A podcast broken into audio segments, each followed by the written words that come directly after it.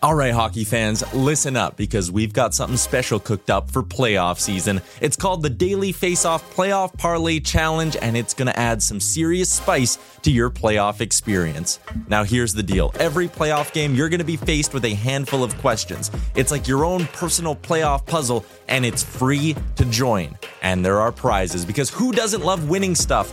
Daily winners, you're getting hooked up with gift cards. Treat yourself to some nation gear or maybe even your favorite jersey. And for the big dogs, the people who can win an entire round, it's straight, cold, hard cash. We're talking about real dough for your hockey knowledge. So lace up those skates, stretch those thumbs, and get ready to show off your hockey IQ in the Daily Faceoff Playoff Parlay Challenge. Sign up today and play every game day at games.dailyfaceoff.com and prove your puck prowess.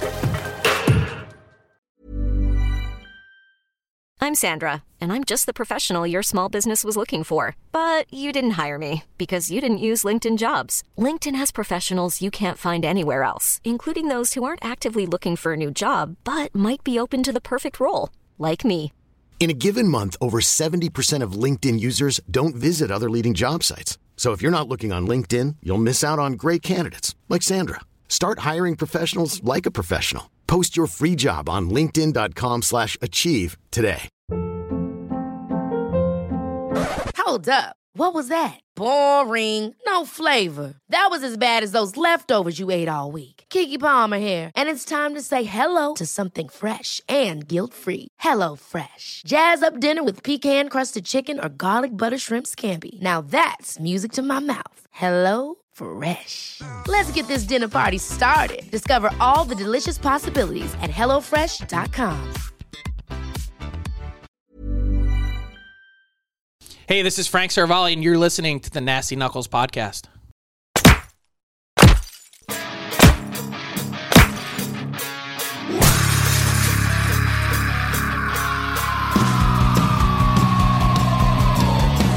You're listening to Nasty Knuckles, the Hockey Outlaws Podcast, with your hosts, Derek Nasty Suttlemeyer and former Philadelphia Flyer enforcer Riley Cote, as they go behind the scenes with your favorite NHL players. Time to face off.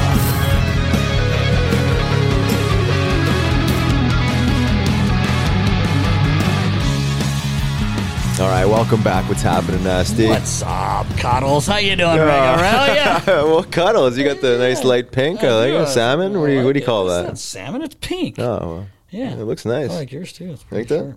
Yeah. Looking pretty good. Man? New bucket, too? I got a new bucky on. You know, this whole thing. Not a big deal. What's up, man? You missed another men's league game, but we don't have to get into all that. We did find a way to win without you. Well, I was there in spirit. Were you? Cheering you guys on. Yeah, maybe actually sleeping. But you were probably sleeping. But, yeah, man, since we last had a show... We may have jinxed the boys. Yeah. Honestly, it's been a tough run the last 10 days. I dropped 7 straight, and more injuries piled on. TK goes down. Lotz goes down. Old Wade. Yeah, Wade Allison. It's been tough right now, but I will say this. The other night, the Calgary game, they're battling, man. I mean, they're playing hard. They're not losing those games, you know, without effort at least. And it's tough when you're missing, honestly, five of your top 6 forwards almost. I mean, it's close to that. Yep, absolutely. I think our last post / drop with Bundy Kristarian didn't age very well. You know, I think he said no. Down 7 since then, but. Yeah, I agree. I was at the game. I thought the first period was, I say Flyers outplay them outside of the couple odd man rushes that they gave up and they scored on. You know, there's Big McEwen was arguably the Flyers' best player. Big Tilly there in the first, and then he was skating well, attacking the net. But yeah, just don't have enough substance there. You know, you're missing five out of your 6 top guys. It's tough, but I'm not sure how this gets any better. It's going to get demoralizing if they don't find ways to squeeze in a couple wins here and there. I like Torts in his press conferences, though. You know, like, he's honest, you know. Well, two of the goals are 2-on-1s. Yeah. You can't have those breakdowns, especially when you're missing some key parts of your team. But it's like, you know, a D-man pinches, you know this, you coach, the forward's got to, you know, you got to cover for him, and it didn't happen. And he brought that up, and thought Carter played really well. I mean, he's just not getting the results because they're now that what we had kind of talked about could be an issue, the goal scoring, where it's going to come from. Right. Well, you lost a few of your goal scorers. Yep. Now, obviously, you got 36 sheets sitting up in the press box, $36 million. Yeah, it's a lot. You know, that I don't care what team it is. It's just hard. You're not making excuses. They're playing hard. It is what it is, but you know, hopefully find a way to get a win against Washington, which is their next game. Yeah, exactly. Yeah, you know, they're in a situation now that it's not going to be easy. You know, it was a grind even when they were as healthy as they could have been, outside of, you know, Coots and a couple of these guys that are on the shelf a little bit longer term. But, yeah, they're going to really struggle with scoring goals and finding ways to win games. It's not going to be fun, but it's going to be a challenge, and hopefully these guys can rise up to the occasion. Young guys step up and get more minutes. You know, guys that are middle-tier roles stepping up and finding ways to contribute. It's the only way that I know. I've been in situations before. It, yeah, exactly. They're forced into it. Going to find a way. That's it. I mean, there's nothing else really to say. Yeah. But got to stop the bleeding somewhere. Yeah, you know? Hopefully it stops in Wash. Yeah, exactly. So and you come back with a tough game Friday against the Penguins. Washington hasn't been playing that great. They have a lot of injuries too, which we know. When we were down there, we saw a few of their guys. But hopefully, they find a way to win and Wash, and then you know, find some wins here coming up. Just get back on the winning track, because it's contagious. No, you go in a direction that's trending well, you win games, and then the opposite's true, right? We see this right now with the Flyers, but you see this with St. Louis Blues. You drop 8, now you win 8. Pretty amazing. It is pretty amazing how this works. We've seen this before in the past, right? Lose 10, win 10, vice versa. Right. You know, it's not out of question that they can start rattling off some wins. It's just going to require a lot of damn near perfect games. Yeah. You know, yeah, exactly. the odd man rushes have to. Yeah, you have to stop those, minimize those. But hopefully, they get back on a winning track here. Yep, absolutely. Anything else going on in your world, Nast? Not much, but I'll tell you what I am doing. I'm counting down the days to February. Oh, Fans of Philly. Yes, heading to Seattle, then to Vancouver. February 15th, we'll be leaving. Our good friend Joe with Fans of Philly. What a job they do. Yes. And if you have not signed up for that trip, you need to. Go check them out. Yes. I can't wait. Fans of Philly. Fansofphilly.com. Yes. We had an amazing time last year. Yep. Nash. Can't wait, man. I can't wait. Met some interesting people that we've seen on a couple of these trips now that we've landed up building relationships with. So it's beyond just, you know, going to games with other Flyer fans. It's kind of a community within a community, if you will, right? Which is an amazing experience. And Joe, he does an amazing job. Yeah, he does an amazing job. He is very thorough, very detailed. So appreciate all that he's done with that, and how he definitely the best sports travel agency in the area. Not even close. I would agree with you on that, Nast, 100%. And then another thank you to our sponsors, our good friends at Curaleaf. Yes. This episode is presented to you by Curaleaf. Welcome to Curaleaf, a medical marijuana dispensary. Whether you're a longtime patient or just getting acquainted to this incredible plant, Curaleaf of Pennsylvania is honored to guide you along your medical marijuana journey.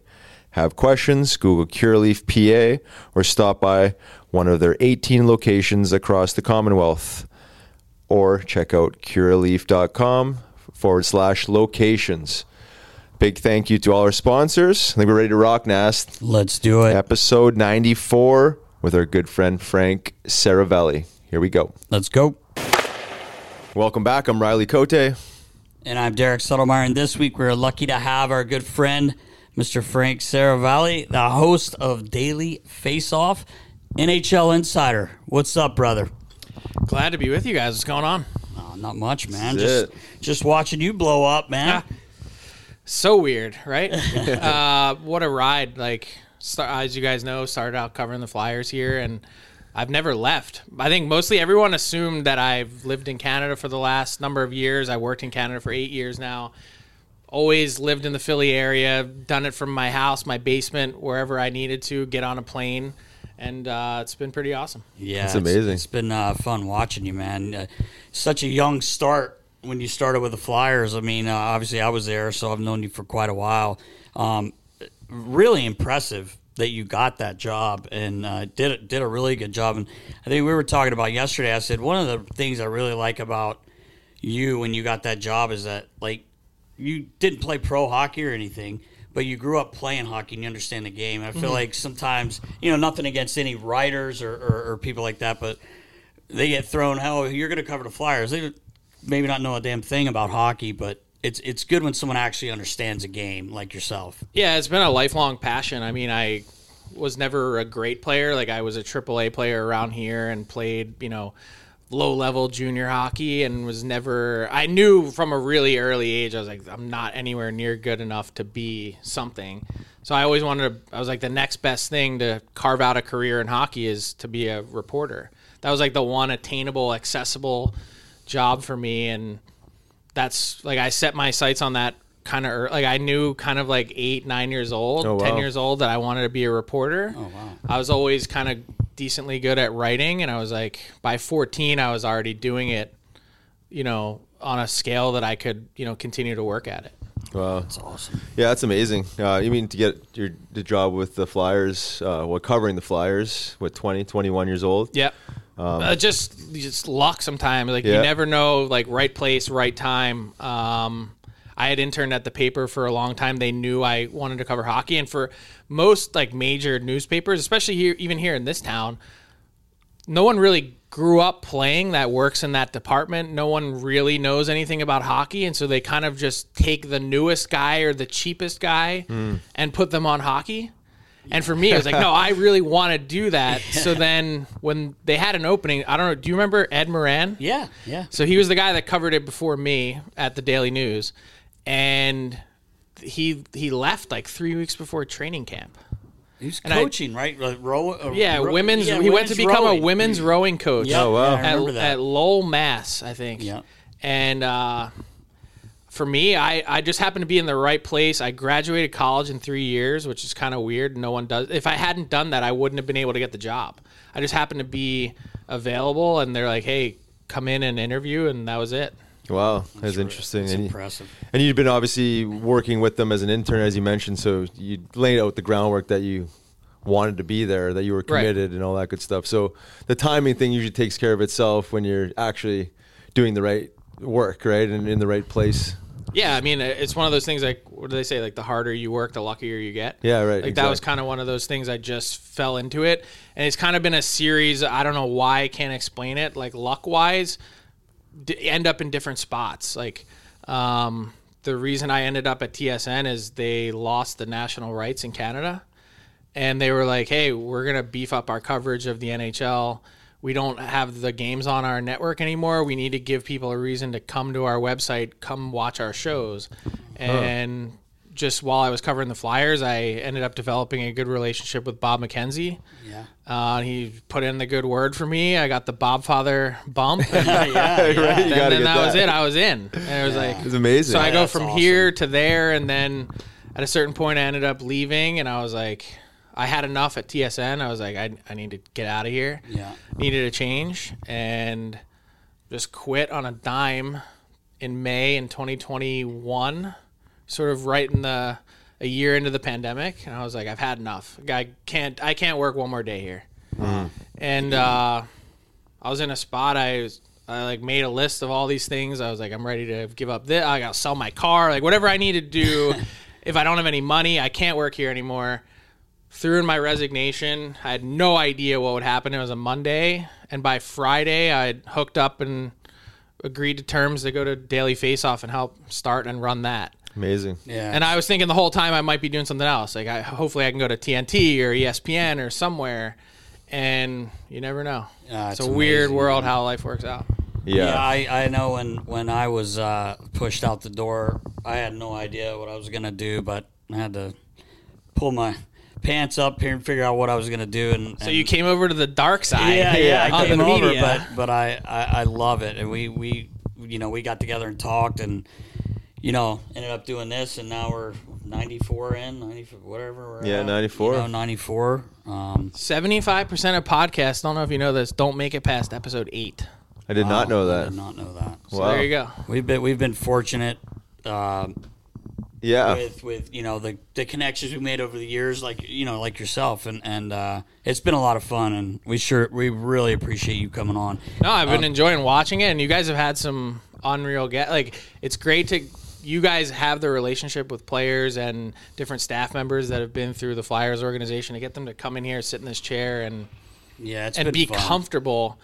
That's really hard to do. Like, I'm, as a media guy, it's hard to make people comfortable enough to talk, and so you've gotten a lot out of some really good stories. Yeah. You know, I got a question for you, Frank. Like, so when you're doing TSN, like, I always wonder because I'm a hockey nerd, man. I love watching the deadline. I love watching the free agency.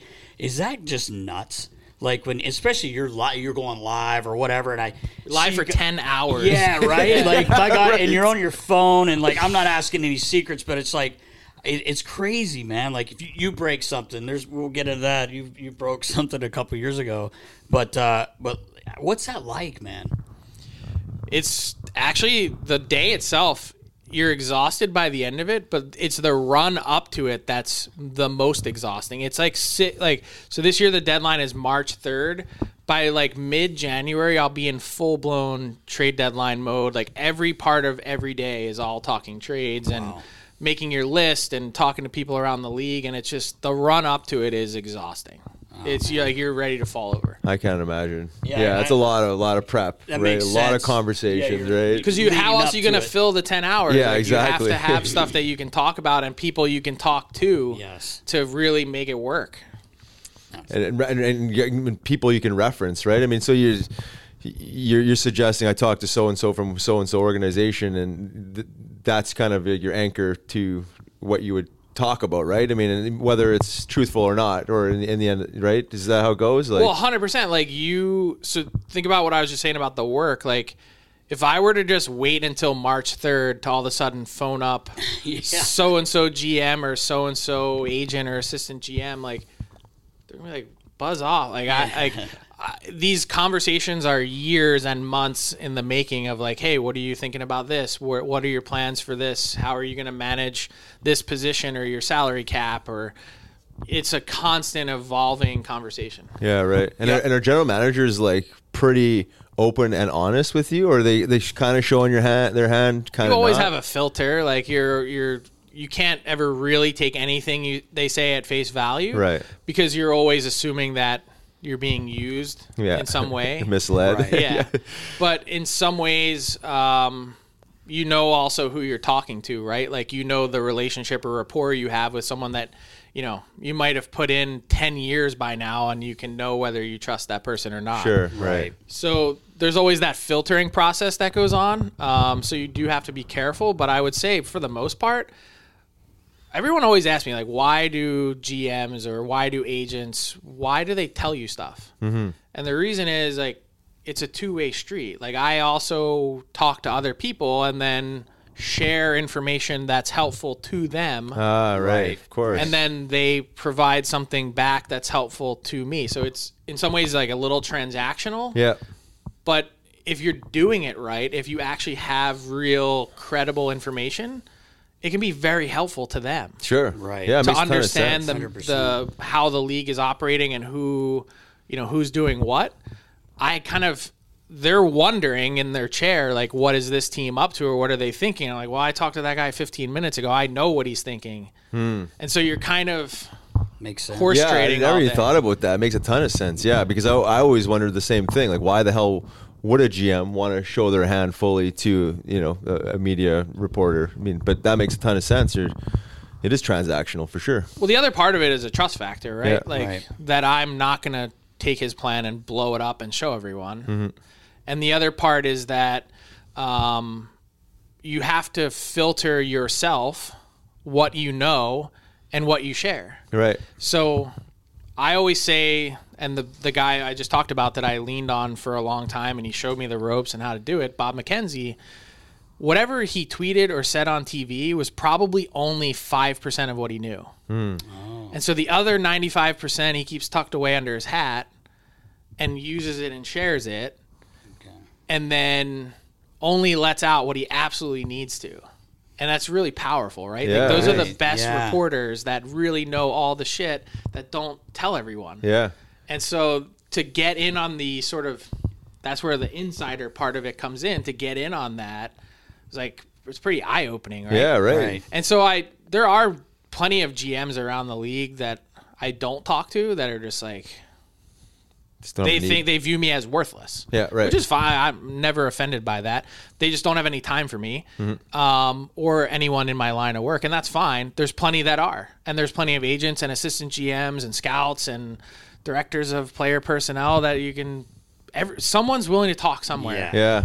Yes, it's amazing. I just laying out that little equipment guys. Guys, right? Yeah. Just laying out a few crumbs, right? Yeah. They don't want to lay out the full cookie, right? Because, there's strategy involved. Yeah, I never really thought much about it. Why are you taking that nameplate off that jersey now? Yeah, right. Why are you packing up that guy's gear? All right. So, go to the practice rink. Yeah, we're leaving. People would always say to me, why is there any value? Like, so when I was starting out, we would go to everything, right? Like we had like an unlimited travel budget and be like, you're at every game, every practice. And you saw me, it was probably annoying how often you guys saw me, but you see shit. Yeah. You pay attention. 100%. Yeah. And it's just about showing up and just observing. That is a skill that is lost on so many people. Oh yeah. So I agree. Yeah. Yeah. That's so true. That is the truth. Actually. People say, why do you need to be in the locker room after a game as a media person? And I say, well, having been in hundreds, I understand there's a mood, there's an energy, there's a feel, and no one even has to say anything. And you know what it's like when you walk in. Yeah. Yeah. No, that's so true. Yeah, you learn a lot about people and teams. Being in a locker room, growing up your whole life playing hockey, unlike some people that may not understand what you understand. You know what I mean? Like if you've never subtle cues that like it's not even anything you can describe in a story, but it's like that something's off with that team or something's on. Yeah, more to the point. Right. Yeah. When you have a team that has some mojo, like in 2010, that was like you could feel something happening even before they made the playoffs. Like I'm not saying I saw like a run to the cup final coming, but it's the weirdest thing, okay? So I had the same feeling earlier this year with the Phillies. Like, I was watching what was going on, and I was like, this team has, like, a something. Yeah. They have a little something, and you can pick up on that. Yeah. 100%. You can't quantify that. You said it's something you feel, you observe, but it is real, right? That momentum, that energy. Good, bad, or indifferent, right? Yeah. You've seen, 100%. Yeah, teams that go down the tube that really struggle with keeping that chemistry together, but... Frank, I was watching the show yesterday with you and Mike McKenna, and I was very interested with your trade, your list, and we were kind of talking about that yesterday as well, like with Duclair, what a crazy situation that is. But like in Toronto, that whole mess with their Muzzin out, and what do you think they do there? I'd imagine something big is happening. Just actually, this is like another subtle thing is like how quickly they place Morgan Riley on LTIR. Right. They don't need the cap space really. Like if they were going to make a trade for any of the other guys that were on my list that I put out last week, I had 6 potential fits to replace Jake Muzzin. They don't need all of that cap space just for one of like there's something it feels like there's something larger otherwise they would take their time, slow play it, add Morgan Riley to LTIR when they need to. That it told me right away, the fact that they put him on the next morning, it was like we want the flexibility as much as we can get our hands on right now. And so I think something big is coming at some point. There may be like in the intermediary there may be some sort of small stopgap acquisition, like just a warm body that you can plug on your defense so that you're not in a spot where you're constantly running out Victor Mete and Mac Hollowell and those guys at the back end of their depth chart. But There's no way this team, as currently constituted, with their six defensemen that they're playing right now, you can look at that and say this is a cup contending defense corps. Right. You just can't. Yeah. No, it's good. Good insight for sure. Because we were talking about that and just always curious on how you guys observe these situations, like something like that, a detail like that, that all of a sudden. Immediately you'd think that there's something larger going on, and that's just from experience, right, and understanding how these things operate. And it may not happen right away. Right. These things also take time. Sure. That's the funny thing about the way the NHL does business. Like NBA, it's like, boom, they just get down to business. In the NHL, there's this dance that GMs have to go through that I don't understand why. It's kind of like these conversations actually start right now, November, December, just a general feel out call. It's rattle off. I like these six guys. Mm-hmm. Yeah. When really they're only interested in one, but you're throwing out six. So that's just it's not painfully obvious. Yeah. Even though everyone knows. Yeah. Right. And then you end up like later on in January, kind of down to three guys. And it's okay, well, where, just do it. Yeah. And the other thing that I've learned doing this is GMs are afraid to make the call. They don't want to seem obvious or vulnerable or whatever. They also don't want information getting out. Yeah. Right. That they could just get in there and pull the trigger. Be a killer. Get it done. Right? Yeah. Right. Yeah. Why drag it out? Right. I mean, I don't mind because it's good for me. Yeah. Speculation, but just do it. Yeah. It's painful at times. Yeah. Oh yeah. I remember a number of times where when Homer was GM, he would be hey, give your buddy in San Jose a call and just fish around about this guy, see what kind of guy he is. So, I'd call. Oh, yeah, the guy check. I actually get that a lot. Yeah, hey, what do you know about this guy? Is he a good guy or a bad guy? And so I would call my, the equipment guy and make it about something else and be like, oh, I was watching you guys last night. How's this guy? How's that guy? Yeah, how's Marlo? Pretty good dude, whoever it may be. I'm just saying, and I always used to love that because I was I knew he trusted. You're getting in on the inside, did they ever ask you to make up a jersey for a guy before a deadline to bring it just in case? Wow, that's a great question. I feel like you saw Edmonton got caught a few weeks ago, right? Did they get caught? Well, it was an accident. So their equipment guy. So the story is last year before the deadline, they were going out on a trip, and their assistant GM or someone said, hey, here are four guys we might trade for. Can you make up nameplates and throw them on a jersey and bring them with us just in case we end up making the trade? Anyway, summer goes by. Trade doesn't happen. They do one of those garage sales where they throw everything from the equipment room out for sale. Yes. And they dropped out a Carson Soucy jersey an Oiler Soucy on an Oilers jersey. Yeah. And someone was wait a second. This guy is an active NHL player for Seattle. Right. How did this happen? That never. Actually, the more I think about it, spill the deets. I do remember making, at the time it would be nameplates. So I do remember making some nameplates, but I tell you, I'd have to really sit down and think about it. The names. Shane Doan. What's that? Shane Doan. No, I don't know if I made him one, but I'd have to really think. But I did make some nameplates. Didn't do jerseys because back then we would tape. You just sew a nameplate on you, and you had extra jerseys. But that's a great question because I know I did do that, but I'd have to really look back and see who it was, to find the names. Yeah, you know what I mean? I bet you if I look back at rosters, I can tell you that. That's a great question. Yeah, that's interesting. I didn't hear that thing with the. I didn't either. It's pretty wild. Yeah, right. That is wild. But those are the things I don't know. I'm immersed in Western Canada. That's the wacky part. So I live here in Philly. My day yesterday was Toronto, Calgary, Edmonton twice, Calgary twice, Vancouver. Those are my radio hits for the day. Oh wow. Well. I'm living in that world all day. Yeah, right. Living in Philly. Yeah, in Philly. Yeah, that's crazy, man. Well, that was one of the things we were going to ask you. I assumed you mentioned earlier you stayed here the whole time. You have never moved. I always thought you had moved up into Canada, Toronto, specifically when you were working for TSN. But, the culture between Canadian culture and hockey and in U.S. culture, obviously a huge difference. I mean, what are your biggest observations there? Just how much it's consumed. They eat, live, breathe, sleep hockey. They just do. So the best way I can explain it for someone that doesn't understand it here is like they think about hockey like Philly thinks about the Eagles. Yeah, right. Exactly. Yeah, that's its perfect. Own beast. Yeah, it is its own beast. And so for me, that's like I wanted to be in that. Yeah.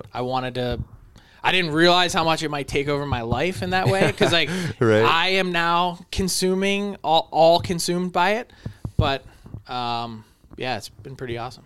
Yeah, it was always fun going into Canadian cities. You know, Riles, you played, but like the locker room, I couldn't even do anything till after the scrum. You know, after a morning skate, like you can't even move. Oh, and it's kind of cool because you know it's not like that here. Obviously, I remember Hazy, Kevin Hayes, Mr. Hollywood.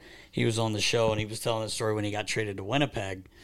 And after the first game he played, he was in a Starbucks, and he's getting his coffee, and the guy behind him goes, yeah, I'm not sure about that Hayes watching him play last night. Like, he's standing right in front of the guy. That would never happen anywhere else. That wouldn't happen. Yeah, it's pretty funny. But, yeah, that's interesting that you did stay here. I wasn't sure if you had or not, but that's crazy. Man. What is it like with reporters always being in the way? Depends on who it is, I think. I was just gonna say, like, I always thought we got along pretty well. Oh yeah, 100%. But like, there had to be some guys there. You were just like, this guy's a pain in the ass. You know what? Wayne Fish was always digging in my gumball.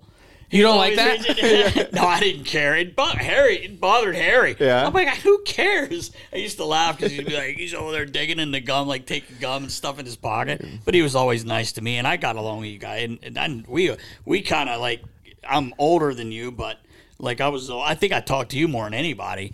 That was my thing. Is like just try and be a human being. Yeah. I never wanted to come in and be a robot. Like just be someone that you can relate to. I think it helped being younger too. Yeah. But like.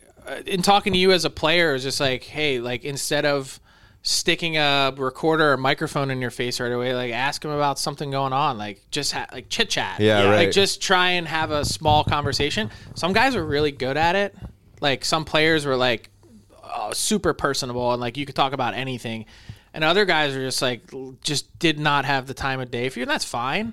But, like, I just try to be relatable. Yeah. That's the biggest thing that guys want, right? I mean, it's like the last thing they want is an awkward guy being weird. Lurking while you're getting undressed. You know they're coming. They're taking your gitch off and, like, you're like standing there staring. And it's like it's kind of like, oh, like, should we go now? Like, are you ready? Like, the awkward lurker. No, I think thinking back, like, I think I would always say hello to everyone because I just, you know, like you said, you just want to be nice. You're busy. I don't want to be in your way. But yeah, I think I talked to you more than I probably talked to any of the reporters, and I would talk to anyone if they were, you know. I don't think I ever talked to you about hockey, though. Like not once, ever. Yeah, we were. You're right. Because I also never wanted to be in that spot where someone would come by, like Homer, or someone would be like, "Oh, why is he? Who is he? This guy, the mole? Is he the leak?" Like, right. Because they're always on the lookout for that too. They're like, "This fucking guy is always talking." We had another GM that was way more like that, but I can imagine. Yeah. Oh man. But Homer who's the mole? Was pretty good. But they, you know, it's funny you say that because sometimes they, you know. They would make a comment to me, like you seem pretty chummy with that guy. Like, what's he saying? You know, but no, it's I always just try to get along with everyone, and no one ever really did anything to me. I also realize like not everyone's gonna like me either. Like I am a reporter. Like I never went into it thinking like everyone's gonna love me and I'm gonna be friends with everyone. Right? Yeah, I have a job to do. Like that's it. Try and be friendly, try and be polite. Yeah. That's all you can do. I don't care if you really like me or didn't like me. It's just like, I hope you can at least reason with me or respect me. Respect, yeah, exactly. 100%. Respect my job and what I'm trying to do here. Talk about, you know, again, you're a Philly guy. You get an opportunity to cover the Flyers. Maybe talk about that, but then the current state of the Flyers. I'm assuming you were a Philly fan at one point. Yeah, I grew up a Flyers fan. Yeah. Kind of leaves you really quick when you become a journalist, but even more so when you're like in the thick of, I think I went to every Flyers practice and road game for like 6 years. Like I don't think I missed for a long time. Maybe the odd Saturday night here or there because we didn't have a Sunday paper, but it was like a lot. And once you're on the inside and you see how the sausage is made, you guys could probably both appreciate that. You're like. Yeah, I'm not a fan anymore. Like you can't be because you're actually asked to be objective. Yeah, and that's what I was gonna say. I took that really seriously, and I still do today. I was going to tell that story just about the Phillies, like how I kind of like sensed something this year. I went out and bought season tickets. I was like, I want to go to every playoff game. Like this team, there's something about this team. It's the first time I've ever been a fan in 15 years of anything, any sport. Interesting. I don't know. I just, you lose that, and I kind of, it sucks. Because like, I want to take my kids to the game or want to do this or that. Like I don't wear any gear. Like I just, you lose that part of you, which is fine, but I do kind of miss it. Interesting. Sorry for the quick break. Just a quick shout out to our sponsor, DLI Commercial, a premier commercial construction and building maintenance company offering support at every phase.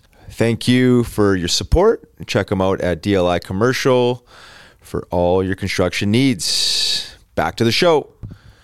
I was going to say, you know, like growing up as a fan, like you said, you have to be honest with your job. And Mike Rupp, we had him on a few weeks ago, and he was kind of saying the same thing. He's like, you know, you don't want to call a guy out, but I got to give my opinion. And, you know, and it is an opinion, right? Like, that's what he said. Yeah, it was kind of funny. He's like, it's our job to do that. And for you, like, I can imagine, you know, and you were young, but probably way above your years with the knowledge you have of the game and everything. But that had to be tough, but it's your job, and you have to do it. I think it's really easy to be critical. Like, anyone can do it. But my big thing was don't make it personal. Right, yeah. Right. Because too often it, like, bleeds over, and guys make it seem a lot more harsh than it needs to be. Yeah. Like, as a pro hockey player, you know when you screwed up. Yep. Like, you don't need some, like, it's might be someone's job to point it out, but, like, you don't need to go any further than that. Yeah. No, that's a good point. Yeah. That's true.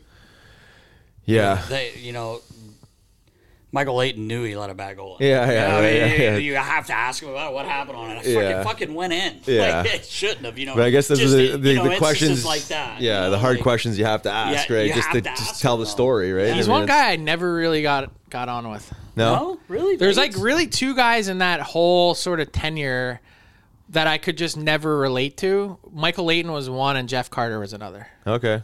I'm not surprised about Carts, yeah. Carts, Leighton, I thought, just because you couldn't shoot the shit. Like Mike Richards, I could always talk to. Like, we talk about anything. Like, it was never a long conversation, but he'd at least, you know, say hi and, like, you know, whatever. We'd talk about a million things. But Jeff would be like, boom, I'm out. Like, I got no time for you. Well, if it makes you feel any better, he turned down the request to come on Nasty Knuckles. So wait till he's done. It's always, you know, wait till he's done. Yeah. But we always kind of crazy. He's still playing too. Like, he's had a hell of a career. No kidding. Yeah, he's built. Yeah. Like, he's one of those bow-legged freaks. Yeah, you ever see him walk? Like, yeah, he's built for hockey. Yeah, Riley and I went up to to London years back. For this golf tournament. What a weekend that was, but it was funny. Riles was like, I've got to train, and Cartsy's like, yeah, we're gonna go work out. So we get to the gym, and I'm like, I jump on a treadmill and I'm going for a run. Cartsy ran about 7 minutes, and then he went and did some curls. I'm going to the sauna, boys. Yeah. And then he comes out, like, let's go eat. Yeah. We've been there 16 minutes. Yeah. He's like, it's unbelievable. Jeff, it's the executive workout. Dude, have you ever seen him? Yeah. He's like a Greek. He's got zero fat, zero body fat. And eat McDonald's too, McGriddles. Oh, McGriddles, yeah. I'm like, unreal. His body, like, but he still looks like that. Dude, I look at food and I get fat. I can hear myself getting fatter when I look at it. But that's funny. He said it doesn't surprise me about Carts though, because he's not really surprise me at all. Yeah. Like, so Leighton had one time he absolutely fucking undressed me. Late? Yeah, really? In the locker room, so and he was like, I forget exactly the story, but it was something like, did you call my family? Did you call my dad or something? And he's like, he's yelling at me. He's like, I know it was you. And I'm like, I have no idea what you're talking about, man. He's like, no, you called it was like my coach or my agent or somebody. He's like, you called my family, like blah, blah, blah, like trying to find out information on him. Cause he kind of like came in off the waiver wire and everyone was like, who is this guy? Like, then he starts a bunch of games in a row. They win. Like, I'm like, dude, bro, if I did, I would just tell you. Like, right. He's like, it was a reporter. Your last name begins with an S.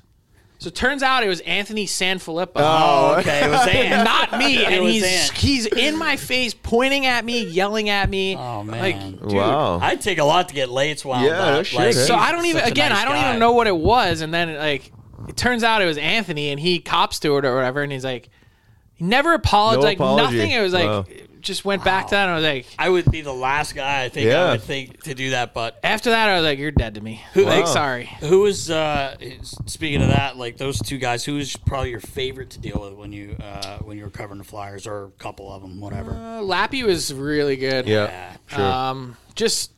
And especially as someone, he was there the first year I got there. And as someone that could kind of like steer you, even if it was like off the record of just hey, what'd you see about this? Like, what do you think of this? He'd kind of like steer you in a direction of like, don't go there or you're onto something. And he would never say anything. Like, he never gave me inside info, like never anything like that.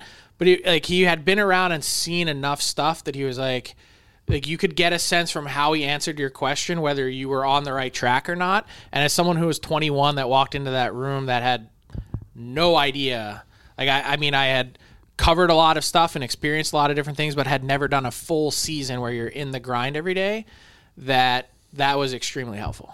That's awesome. I'm not surprised. He's a great guy, man. Yeah, he's a pro. Yeah, he just knows how to deal with people and media, obviously. My first year.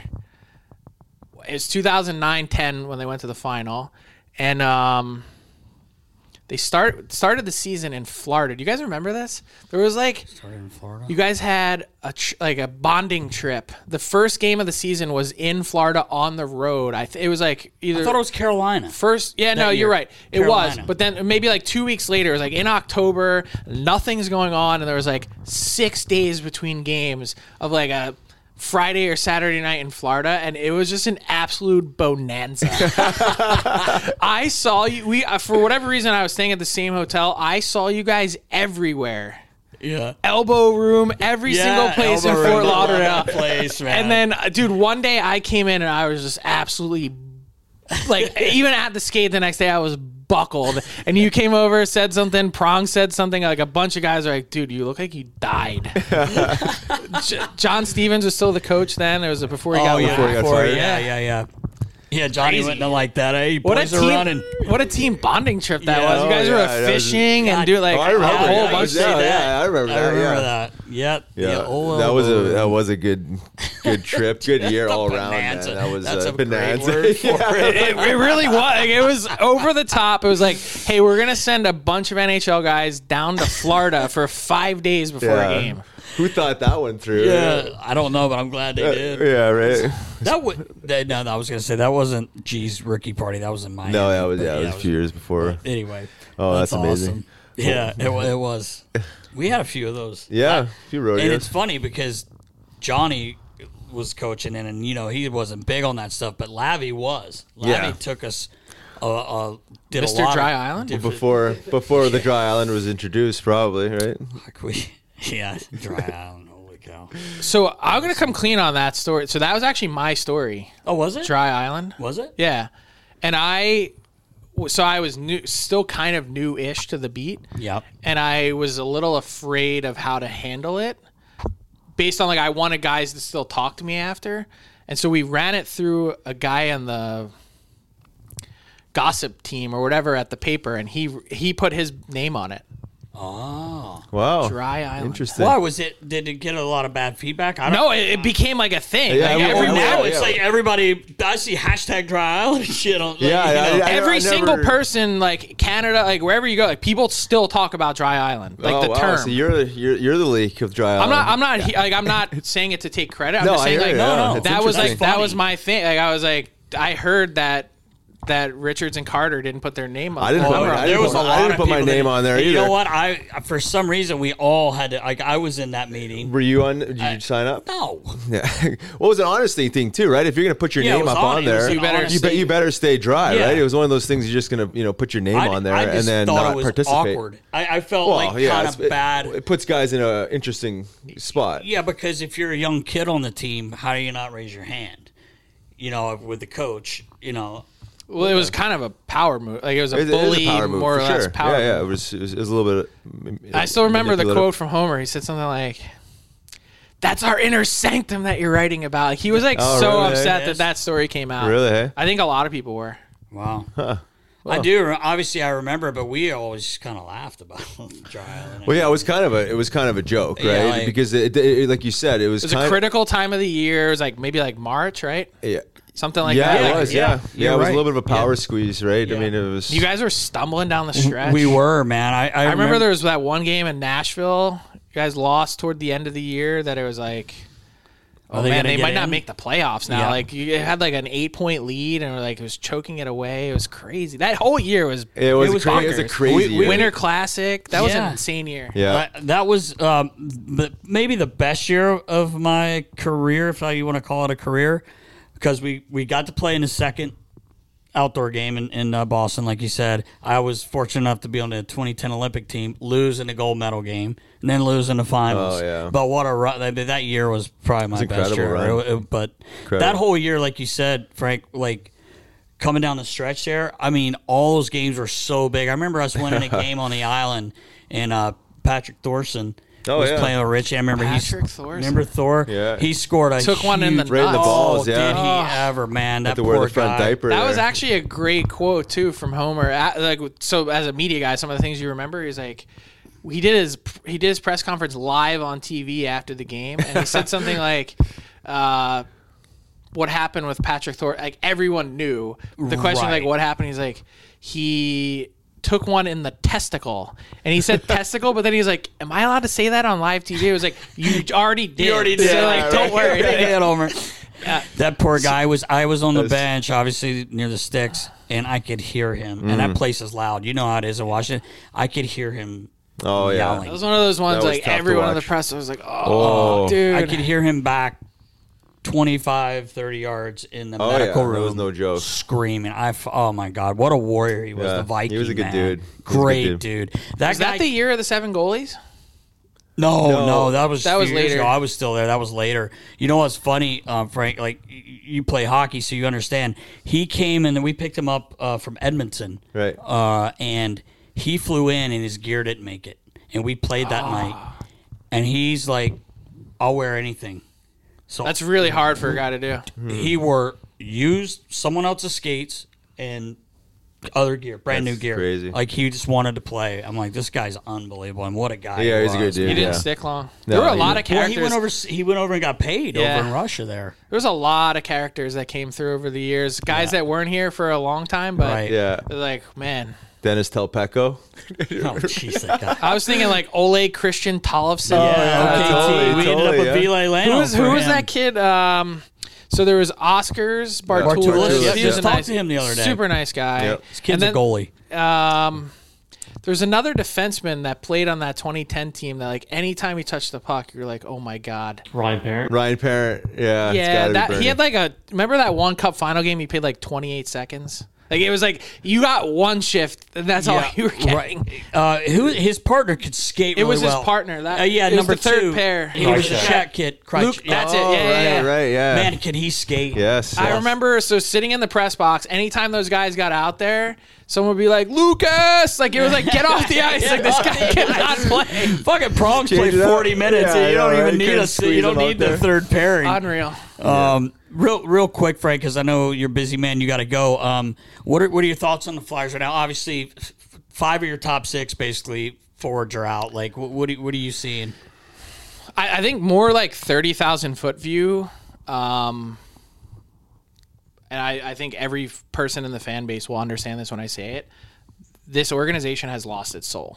Yes. Yeah, we said this plenty of times. It is a soulless operation, and that's not a knock at all on Chuck Fletcher. It's way bigger than that. When Mr. Snyder died, and he always made me call him Ed, something changed. It just did, and it's never been the same.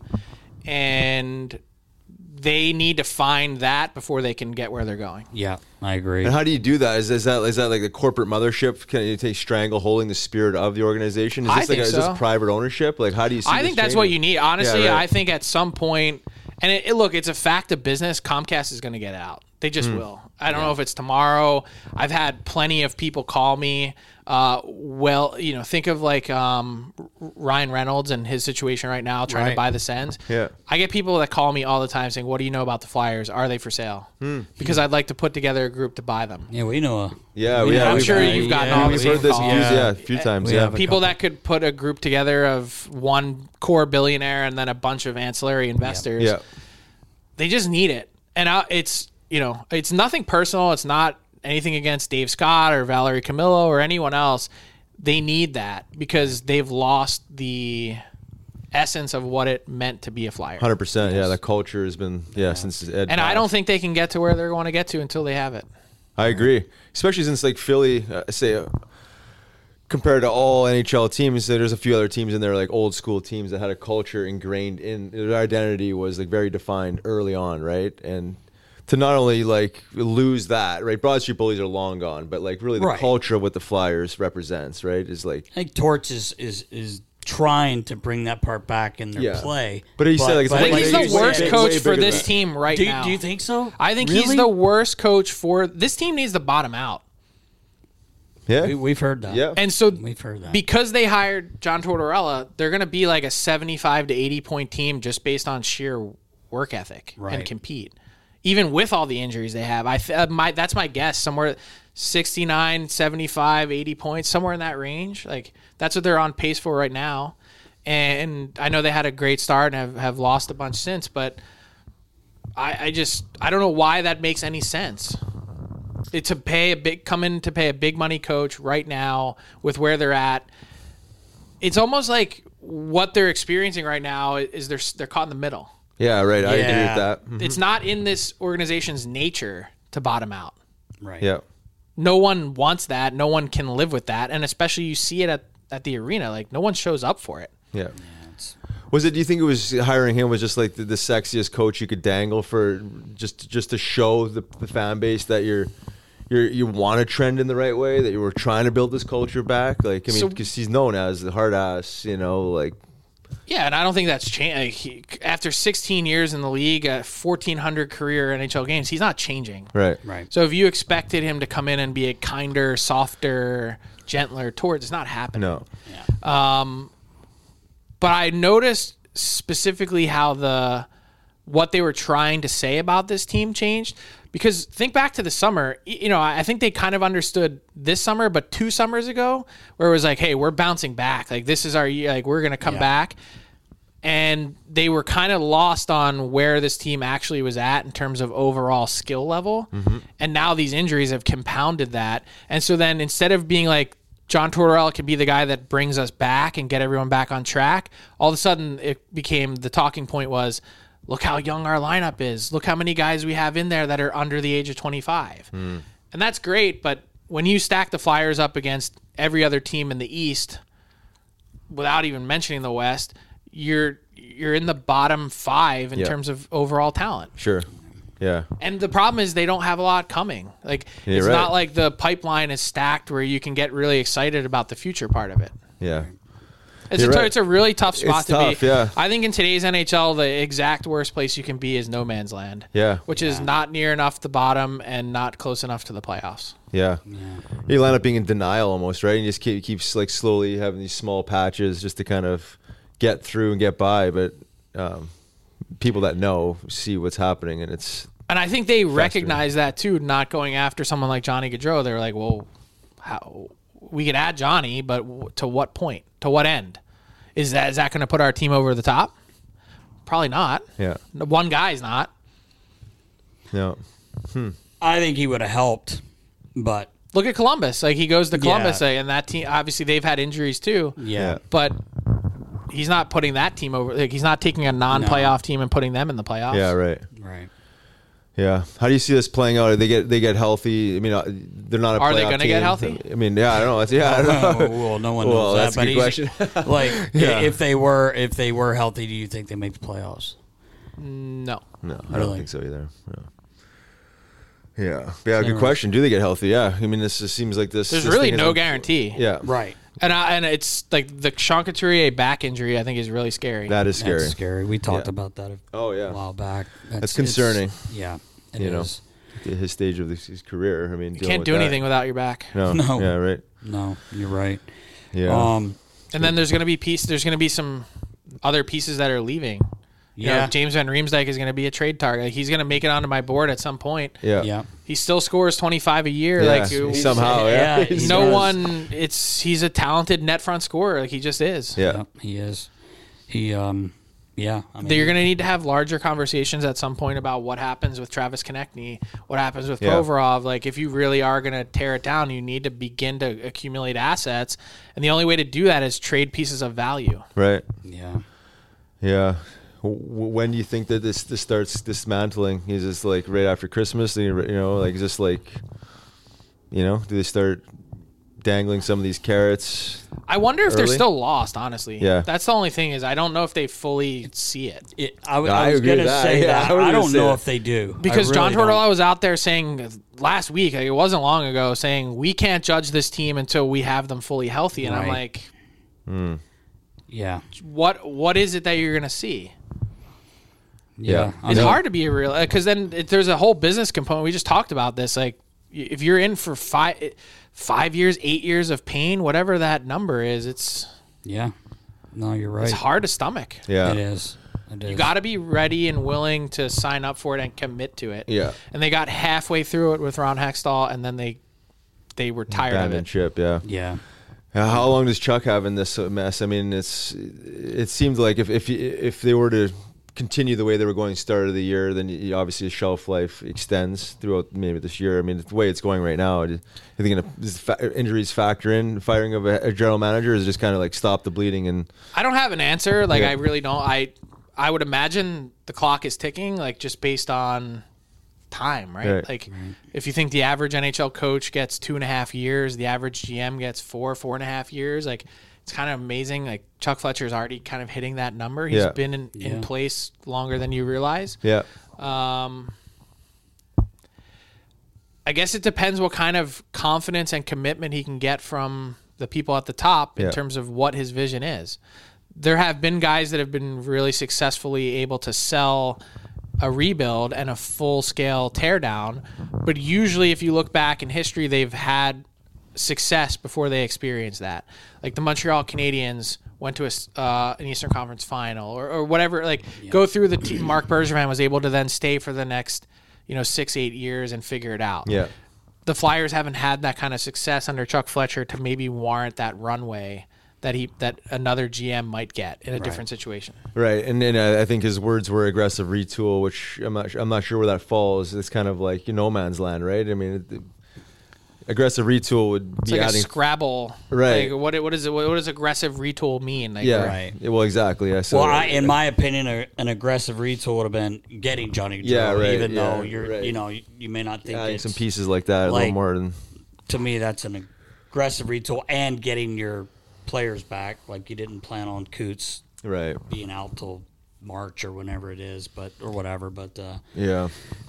Frank. We know you got to go. You're a busy man. We appreciate you. Hopefully we could do some more stuff with you. I do have to say one thing.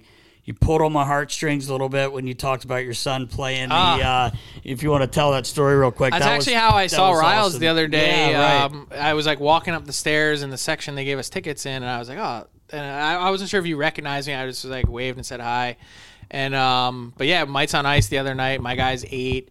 For me, just like my – so I've seen – I've been around Elvis a little bit when he was little and coming in the locker room and seeing your Instagram. My guy is the total opposite of Elvis. He's very shy, reserved, not a great hockey player. Like I coached the team. He's probably like out of 10 guys, like our 8th best player. He doesn't score a lot. Mites on ice the other night, scores in the intermission. Yeah, not only that, cool. but a 6-celly. And so it was like this kid that shows no... I don't even know that he watches hockey to like know, like, hey, this is what your celly would be. Like, and he did it. Like, dude, I almost fell over. That was awesome. So cool. I love hearing that story. That was awesome. Yeah so really that's cool. Great. Beautiful. Well, I appreciate you, Frank. Yeah, no, I'm glad to connect with you guys and see you guys. Yeah, right, absolutely. Man. We'll see you soon. Sounds good. Thanks, guys. All right, Riggs, big thanks to Frank Seravalli for joining us, coming over in studio. So much better that way. Yep. Really enjoy his insight. He does an unbelievable job as an insider. It's amazing talking to him and seeing all the ways that all of that works. It's really interesting, actually. Yeah, it definitely is, and it's a different perspective. You know, I obviously a player in coaching, just different perspectives from all these different angles. Then you look at a true insider and their angle, their agenda, right? It's obviously a lot different than getting some information around an opponent, right? Right. You know, as your coach, you're digging around, sniffing around for system stuff, but in his world, he's sniffing around for, leads on movement and potential movement and weaknesses and organizations, this and that. So it's always interesting to hear that, because there's a lot that goes in behind the scenes that most people, even hockey guys, don't really know necessarily what's going on and how this all works. So I thought it was really interesting when he said he just paid attention to everything that was going on, even like maybe watching to see what I was doing. 100%, because, right? I mean, now, once he said that, I'm like, man, there's a lot of times I would do things. And it was also sometimes I would wait, like, say, pack a bag for a guy getting called down. I would wait for the media to get out. You know what I mean? Yeah, oh, yeah, for sure. Things like that, I would always wait. Of course. But there could be some times where I would, not thinking you do something, but very smart of him, like, when he was, in the locker rooms to watch things like that. Because even look around. You know, like, we talk about the jerseys or nameplates. You might see a nameplate laying around. Yeah, exactly. You never know. So, really cool talking to him. Hopefully, we'll be doing some more things with Frank. He's awesome. 100%. Yeah, and just build off your last point there. Looking back, when you kind of observe some of the media guys standing around, lurking around, you always wonder, what are they really doing here? But it makes a ton of sense. They're just being a fly on the wall, even though they're standing right there in the middle of the locker room, right? They're observing and listening to everything, every conversation that they're listening to, and just, grabbing the information, putting in their back pocket, or grabbing the experience, putting in their back pocket to maybe somewhere down the road, reveal it to the public. Who knows how that goes, but I always liked Frank. He was a young guy, as we talked about, when I was around, when you were around. It's got to be a challenging thing coming in at that age and being around a bunch of pro media guys, but then pro hockey players, and finding your groove and how to communicate with these guys, because as we know, it's not always that easy of a thing to do. No, for sure. So I think we're ready to rock, Nast. All right, well, let's get into our Clear questions, brought to you by Clear Rum. Yeah, let's go, baller. First one is from Angry Flyers fan over on Instagram, Massimo. Nasty, we know that you were the prank master, but did any of the players ever get back at you? Ooh. No, never? Not that, you would have to refresh my memory if someone did, but no. Wow, that's impressive. I don't think flawless anyone. Victories. I had a couple little things like my keys and my wallet taped together, but nothing to it's amateur hour. Nothing like scaring me the way I. The way you get so good. Many good stories we could tell at some other time, where there were some places, certain buildings where I knew where hiding spots were, and they were unbelievable. And I wish I had more on video, but no, I don't think I ever. None of the boys ever really got me. Yeah. I tried a couple times. Yeah, it never worked out. It's weird. I don't get scared by It's more of if you were in my office and I didn't know and I saw movement, that always makes me. Jump, which is weird. But to answer Mac's question now. Well, I gotta say too, when Frank showed up today, his head was on a swivel. He's bobbing and weaving. He was like, "I know you, Nast." He thought he was getting a snake. He said, I was waiting for a snake to pop out. Oh, that's pretty good. We should have got him. We should have thought that one through, Nast. Yeah. Where were you? Sleeping again. I got Matty Gaudreau last week. Did you have to post that? No, not with a snake. Matty, assistant coach with the Rebels. I got him pretty good. Well, we gotta squeeze that footage out. Yeah. All right, baller. Ricky Libs 19 over on Instagram. Do you guys have any plans to do an on-location podcast anywhere? Well, yes. These last 2 years, we've had a couple different opportunities present themselves at different casinos. It was just landed up being logistics, timing. It was then it landed up being Flyers performance. But yes, we don't have anything concrete right now in the works. Some conversations. But yeah, that's the plan. But that being said, in 2 weeks from now, on December 4th at the Philly show, which is an autograph memorabilia type show. Big time show. A couple of Flyers guys will be there, different athletes from different sports, but we'll be there. We'll be setting up in the back, doing a live podcast. Yes. That'll be our next one to answer this guy's question. But then building outside of that, we're planning on actually doing something a little more formal. But yeah, we'll be at that show. Hopefully have a guest or two on live. Yeah, stay tuned. Philly show. Last one over on Instagram. Scotty doesn't know. Riggs, what was your favorite memory as a Flyer and why? Oh man, that's a tough one. Favorite memory as a Flyer. Not my goal. Not my first shift.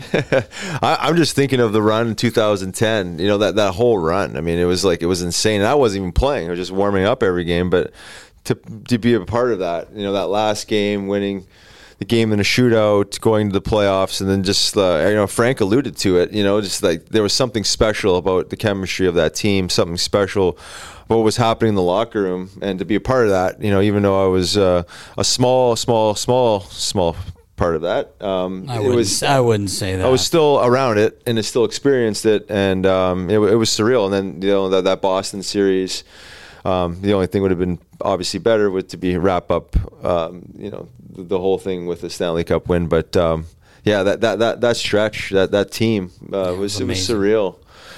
So I know not a specific moment, but yeah, just being a part of that chemistry, that team, that run was pretty special. It was awesome. Yeah, so I think that's the wrap for the questions, Nast. All right. I do got to make a little, I wouldn't call it an announcement because it's not, but my little amigo, the real Knuckles, 12 years old, just passed away a couple days ago. Yeah. You know, the whole nasty Knuckles really wasn't about me. It was about, you know, ripping off his name. He's the real Knuckles. So yeah.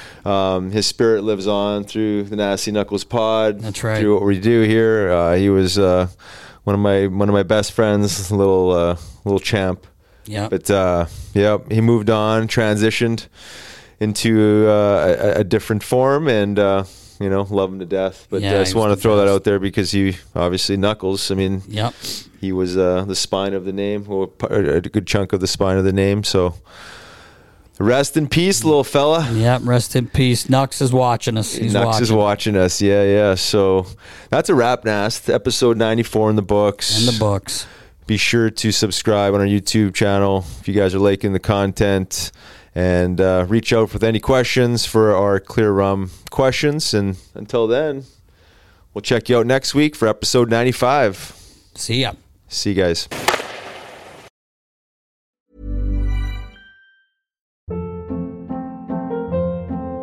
Hold up. What was that? Boring. No flavor. That was as bad as those leftovers you ate all week. Keke Palmer here. And it's time to say hello to something fresh and guilt-free. HelloFresh. Jazz up dinner with pecan-crusted chicken or garlic butter shrimp scampi. Now that's music to my mouth. HelloFresh. Let's get this dinner party started. Discover all the delicious possibilities at HelloFresh.com.